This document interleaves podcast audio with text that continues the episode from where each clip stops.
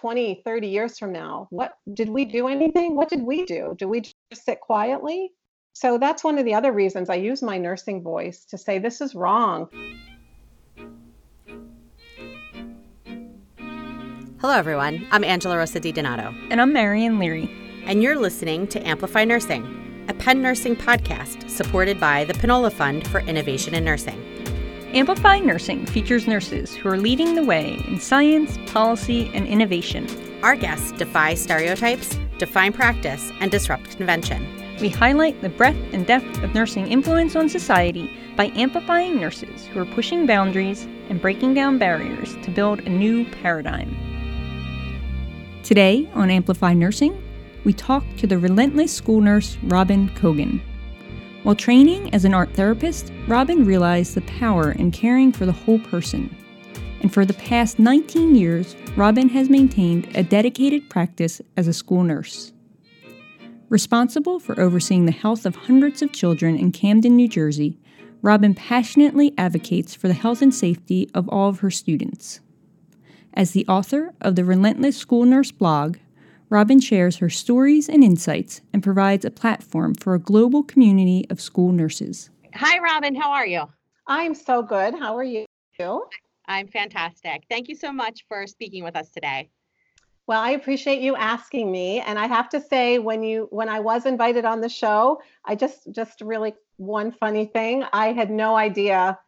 I thought a nurse innovator was someone who had invented something. So, so I just want to start off by saying that. But you, so I'm really excited to be on the show as a nurse innovator in it maybe a different twist.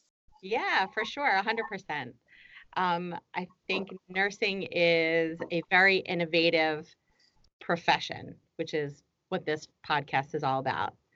So, why don't we start, Robin? Why don't you tell us a little bit uh, about you um, and and what you're doing and where you got to where you are? Oh, so that's a that's a loaded question uh, on a couple levels. One is that I have been a nurse since 1985.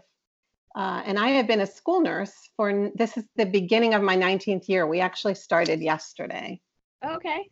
Um, so today, our kids start back tomorrow. Um, so lots of busyness going on this time of year. But my journey to nursing had some twists and turns that um, isn't a typical for a typical nursing journey. And so when I became a nurse, I actually started my career in a completely different field. I was an art therapist.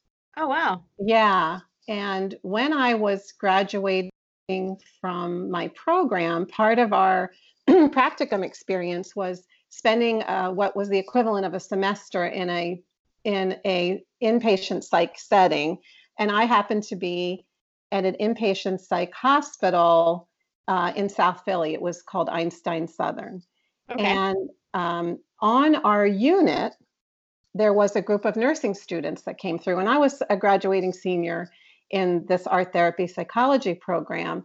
And on the unit at the time that these students happened to be coming through for their psych rotation, one of their peers was an inpatient in our unit. Oh, wow. Now, I know that probably would never be able to happen today, right? Ah. Um, but it made me realize that I was missing a lot of information about the full the whole person and i had to make a decision at that time whether or not i was going to continue on in art therapy get a master's in social work. I, I was really kind of in between not knowing which way the wind was going to blow. And honestly i wasn't very intentional about it mm-hmm. which isn't a good idea. Um, but i decided just because of what was happening at the time uh, in terms of um, art therapy, basically there were absolutely no jobs, and it wasn't really being recognized um, as as a career that had a strong future at that time. Since then, art therapy has really been embraced as a modality, but this was a long time ago. Mm-hmm. I decided to go to nursing school.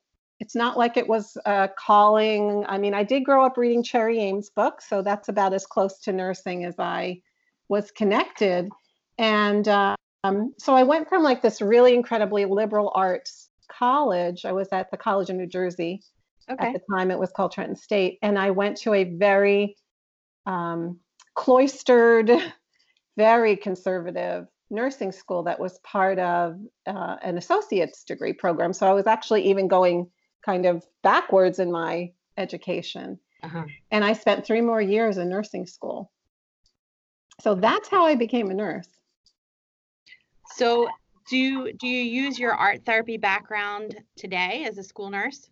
I have to say that I use my psych and art therapy probably more than any other of my skill set. I mean, of course, my nursing assessment skills I use all the time, but um, my my psych and art therapy background really uh, gave me a wonderful foundation to become a school nurse because at actually at this moment uh, the last study that was done showed that school nurses spend up to 35% of our time on mental health issues.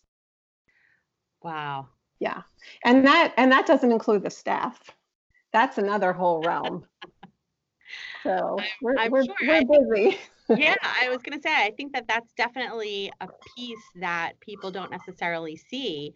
Yeah. uh, my aunt is a school nurse as well and she also talks about how uh, everyone in the school comes to her for different things.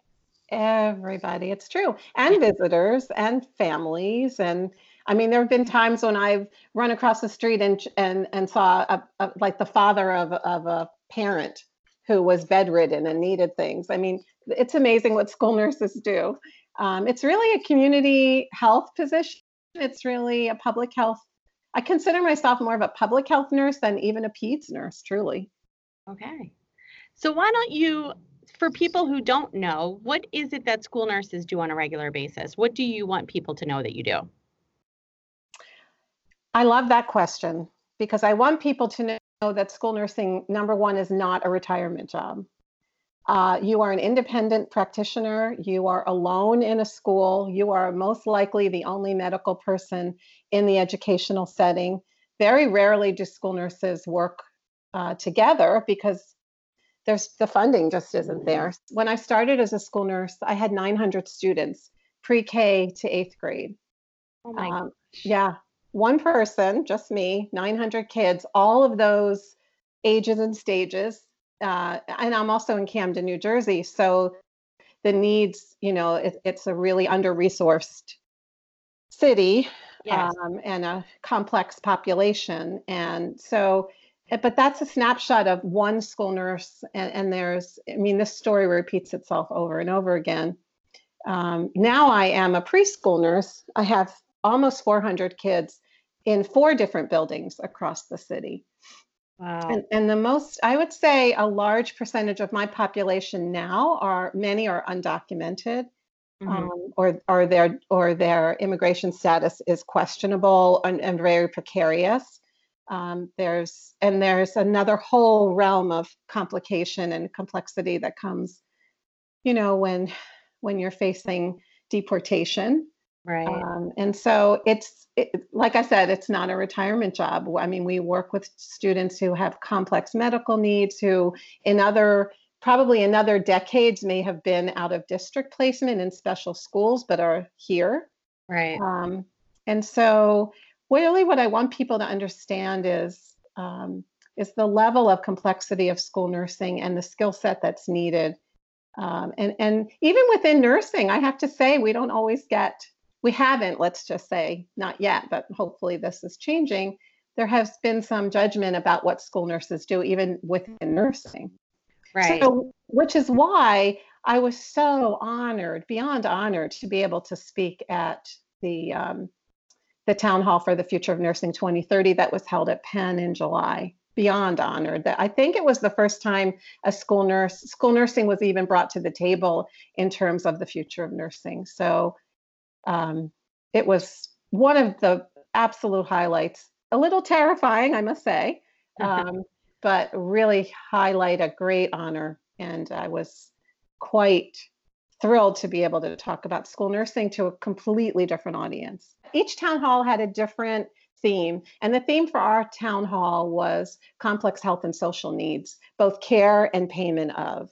And okay. so, what I did was I gave an overall picture of what school nursing is how many school nurses, uh, what percentage of schools, for example, even have a school nurse, um, what the ratios look like, and the complexities of, of communication with parents. So, you know, they were asking us to kind of predict in the future what will school nursing look like, you know, in 2030, or what what does what do school nurses need.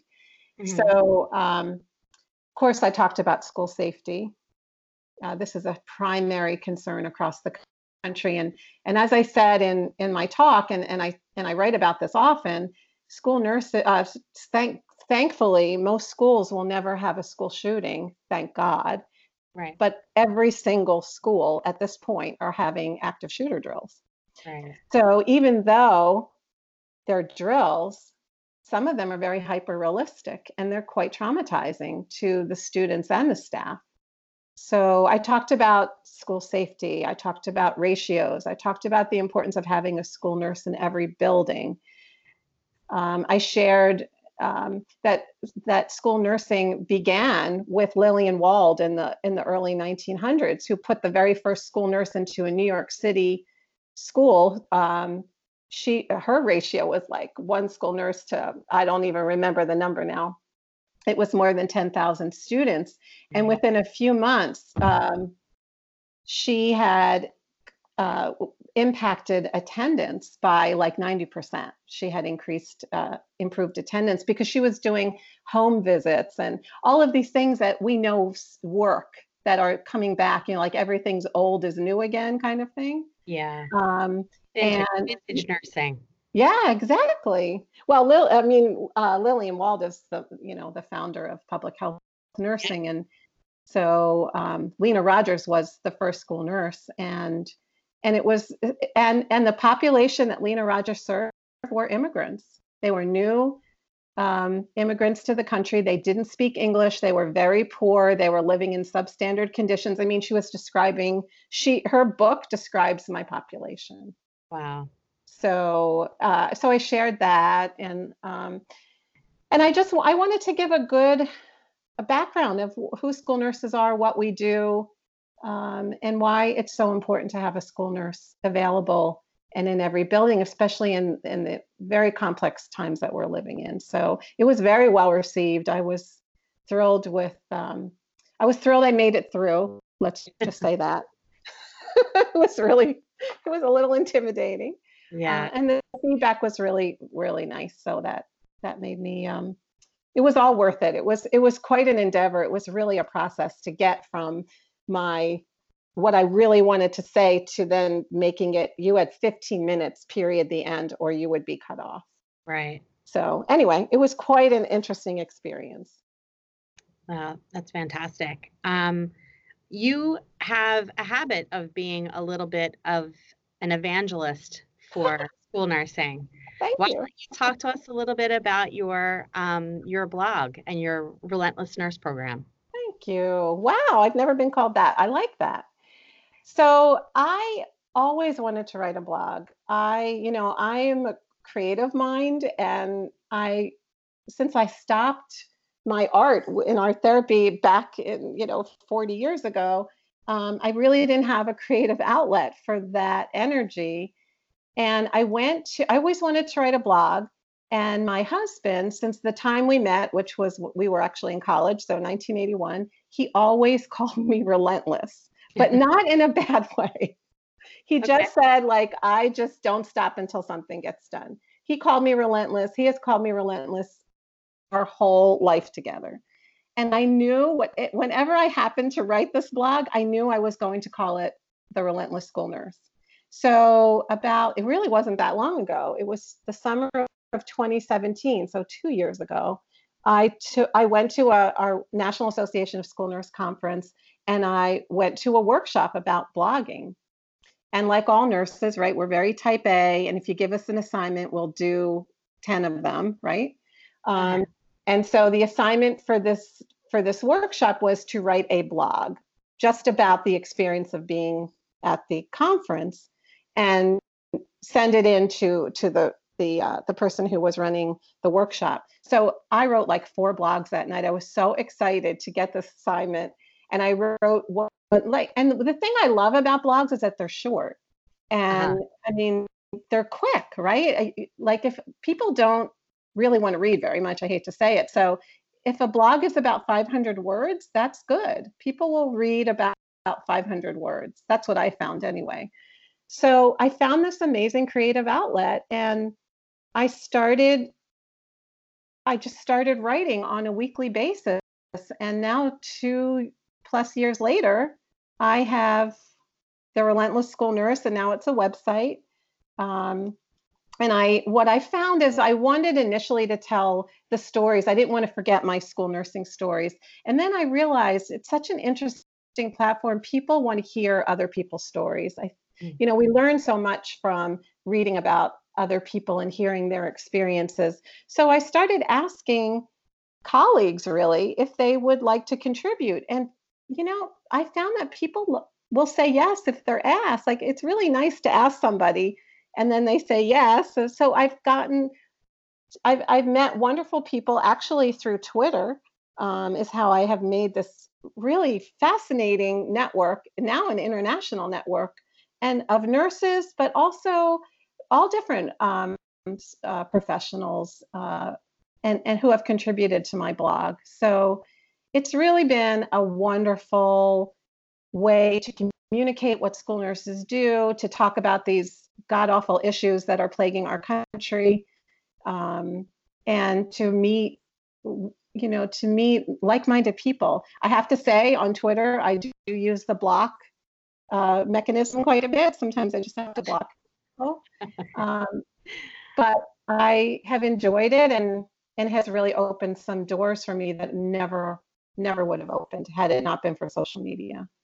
Yeah, it's definitely uh, a fantastic medium to kind of open your eyes to other things if you're willing to to look at other things. Absolutely. So, how about you talk to us a little bit about what are some of the the big issues that you see with school nursing today? Well, right now, I mean, since we're all back to school and you know these next few weeks, uh, for me, I know, and a lot of my colleagues, school safety is a huge issue. It's a huge concern. Uh, we we are in the middle of a gun violence epidemic in this country, mm-hmm. and when I look at states like Texas, um, who've had what three mass shootings in just a matter of a couple of weeks now, yeah, um, we are, you know, this is our big concern school safety and also active shooter drills. I can't tell you enough how traumatizing they can be. And school nurses are talking about how they're impacting their their students and their staff and and there really is very little research there's a huge gap in research about the efficacy the really the right direction to go in terms of emergency preparedness um, this is a very complicated problem, and it's not just one solution. But unfortunately, in in the you know the times that we're living, parents want to know that schools are taking action. Right. And I and these you know honestly, it's a very unregulated field. This whole school safety, uh, burgeoning you know kind of field of I can sell you this lock for your door and I can harden your school and but we don't know if these things are even effective, right? Right. And so this is a big issue that uh, school nurses are talking about. You know, we're, we're, of course, we're also talking about safe staffing and realistic staffing. Is it realistic for one school nurse in Oregon to have 4,000 students wow. across miles? Like, what are we doing? What What is our value you know, what does that say about how we value children in this country, right? Yeah. So I, so I write a lot about these kinds of issues that not just impact the school nurse, but really impact the community. Certainly, um, you know, our the immigration issue is a huge concern, and it is impacting everyone, especially the children. Talk about trauma.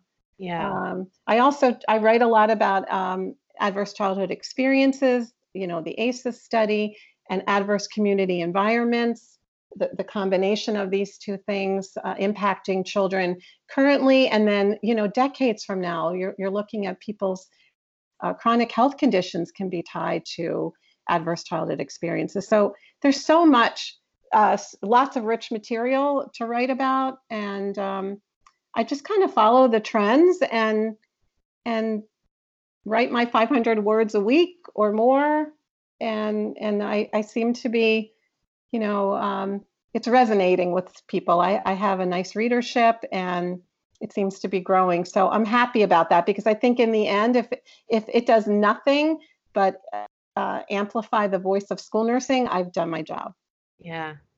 So about the immigration piece of it, I just I feel like not only I, I feel like we're losing sight of the fact that it's it's not just people with immigration issues that are being affected by this. Mm-hmm. Um, I know my sister in law is a teacher uh, at a high school. Uh, she had a student she was working really hard with to try and get him into college. And then all of a sudden, he just didn't come back to school anymore. And it turns out there were immigration issues, whatever, down the line. And, eh, you know, all of that work and investment, not to mention the emotional connection that you have with a person and now they're just gone. They're gone. Um, and that's what happens. People disappear. And yeah. you know it's like this underground work that's happening. And and you know i know in my city we know when ice is going to be in camden. I mean it's the word is out there on the street and people aren't going to work and kids aren't coming to school. And you know it is impacting everyone and you're right it's impacting the teachers who are working really hard to to care for these students and and guide them and working with the families. I mean we're we're working against so many odds and then you're right families disappear. Yeah. they move on. They it, it is this invisible network um and and that's and and people are living in fear. They're living in fear of being deported yeah uh, and i have fa- parents who you know uh, when it, depending on where where the, when they arrived and where they arrived i mean i many of my children have come from el salvador through guatemala through mexico through texas or arizona the same exact path that the people who are now living in cages and uh, you know not given soap and toothpaste except they came at a different date on, on the calendar right. but they're also their immigration status is up in the air and um, and they and they ha- I have had children kept at school because their parents were detained during the school day. Wow. And then if if if the family and they don't know if they don't make arrangements with someone to care for their children who has absolutely no record at all. Number one, they have to not be here illegally, right? Right. Um, and they have to have no no record, no police record. Um, the children will end up in foster care. Wow. And it's it's just heartbreaking and it's and it's immoral. I mean, I I, I just can't believe we're living through this right now. And I want to say, you know, I, I think to myself, like, we're going to say to ourselves 20, 30 years from now, what did we do anything? What did we do? Do we just sit quietly? So that's one of the other reasons I use my nursing voice to say this is wrong. You are traumatizing these children and these families, and these we are impacting changing the architecture of their brain, right? Impacting their health for, for decades to come. I mean, the, the data is pretty clear on the ACEs study yeah. that adverse childhood experiences can, number one, really impact your long term health outcomes. That's the least of the problems. Right. Mental health, physical health, addiction, propensity for violence. I mean, I know I feel strongly after doing the research, and it's not my research, that there is a clear connection between childhood adversity, exposure to violence, and either being violent or or being a victim of violence. So that's the loop to me. You know, all of these things are connected. Yeah. What can we do, Robin, as nurses that we aren't doing already?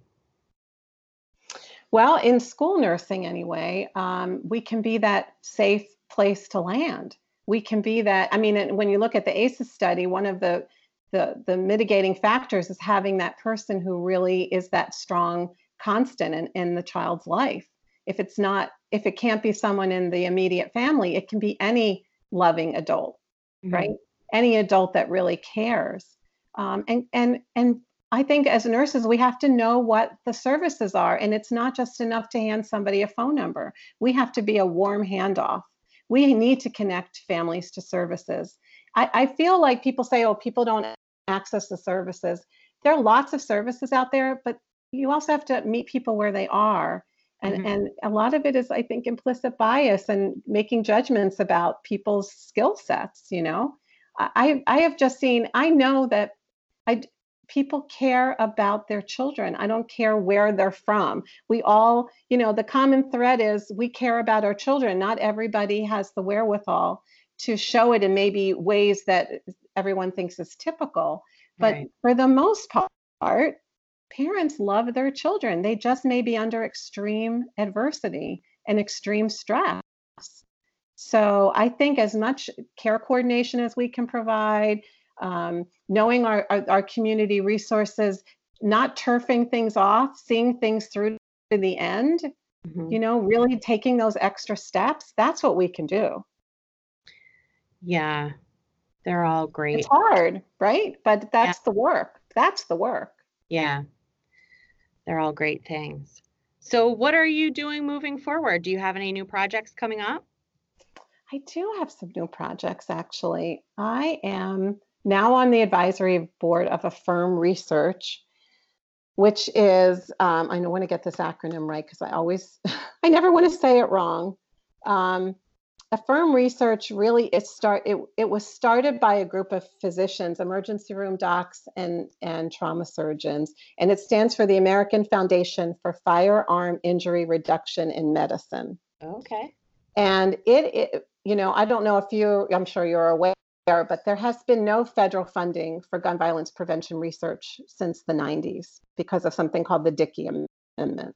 Yeah. And yeah, so the Dickey Amendment was named for an Arkansas congressman, and he he's since passed away, but it was tied to federal dollars being used ostensibly research dollars, but if if those research dollars impacted gun sales, it was disallowed.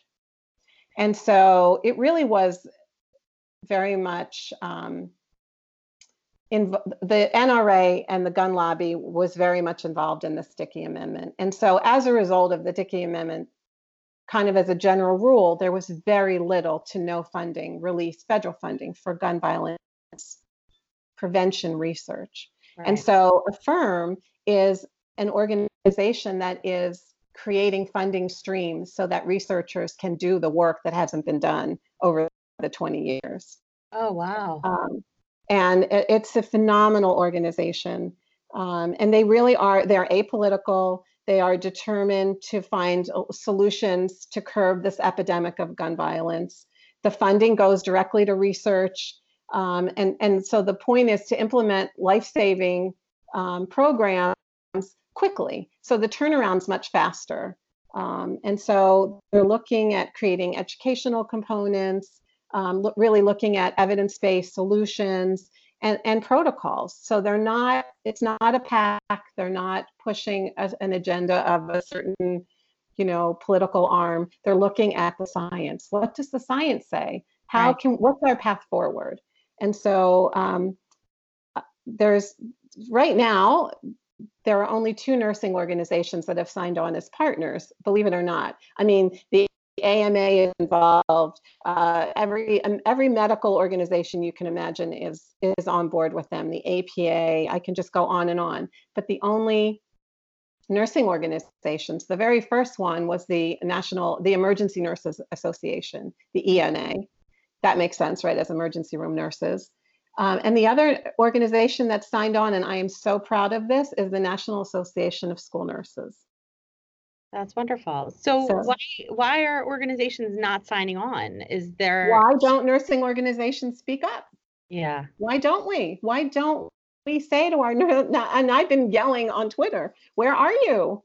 Yeah. Why why was I the only nurse at the table at this at their at their founding meeting? I was the only nurse there. I was sitting in this room of emergency room doctors and trauma surgeons. And I was just like, where are we? We're 4 million of us. There's 4 million nurses and there's 1 million physicians. What, why aren't we using our voice? Yeah. What are we so afraid of? Is it in our DNA that we don't talk because we don't want to cause waves? Well, that hasn't worked, has it? Yeah. So, anyway, Maybe I am an evangelist. Maybe you were right. well, uh, these are all exciting things. We can't wait to see what happens, what comes out of this uh, this project that you have. Can you tell us where we can find you on Twitter, on the internet, all those things? Absolutely. You can find me on Twitter at Robin Cogan, R O B I N C O G A N. And my uh, blog is relentlessschoolnurse.com. One word.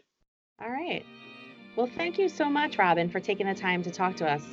Uh, we Thank really you for having me. I guess in the end, I was innovative, and I didn't even realize it. You absolutely.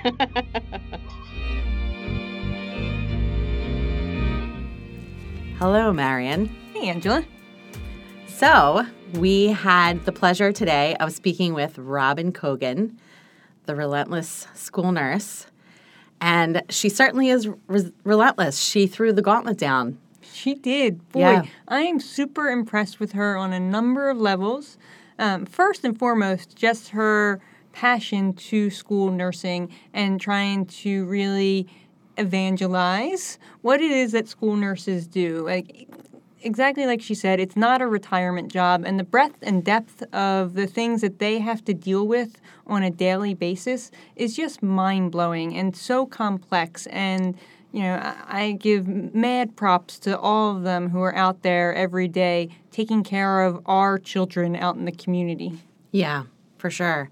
And uh, you know, she posed a really interesting question what what's going to happen 20 or 30 years from now when we look back on our nursing history and we look at all of the things that are going on right now and the question is what what did we do about it yeah she said where are we why are we not at the table and it is a relevant important question for all of us individually as nurses mm-hmm. and as nursing organizations to really think about and take stock right like the school nurses are out in the communities. They're dealing with mental health. They're dealing with immigration. They're dealing with active shooters. Yeah. And they are dealing with it every day.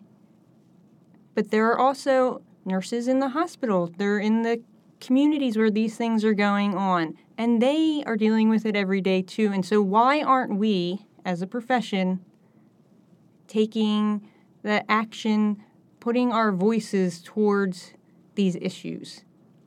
Yeah. It is a it is a question that I really do believe we need to be thinking about and answering.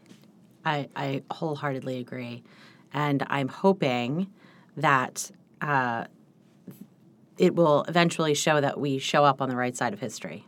I hope so. And thank goodness Robin is out there leading that charge. I really appreciate the work she is doing to be that voice. Yeah, for sure.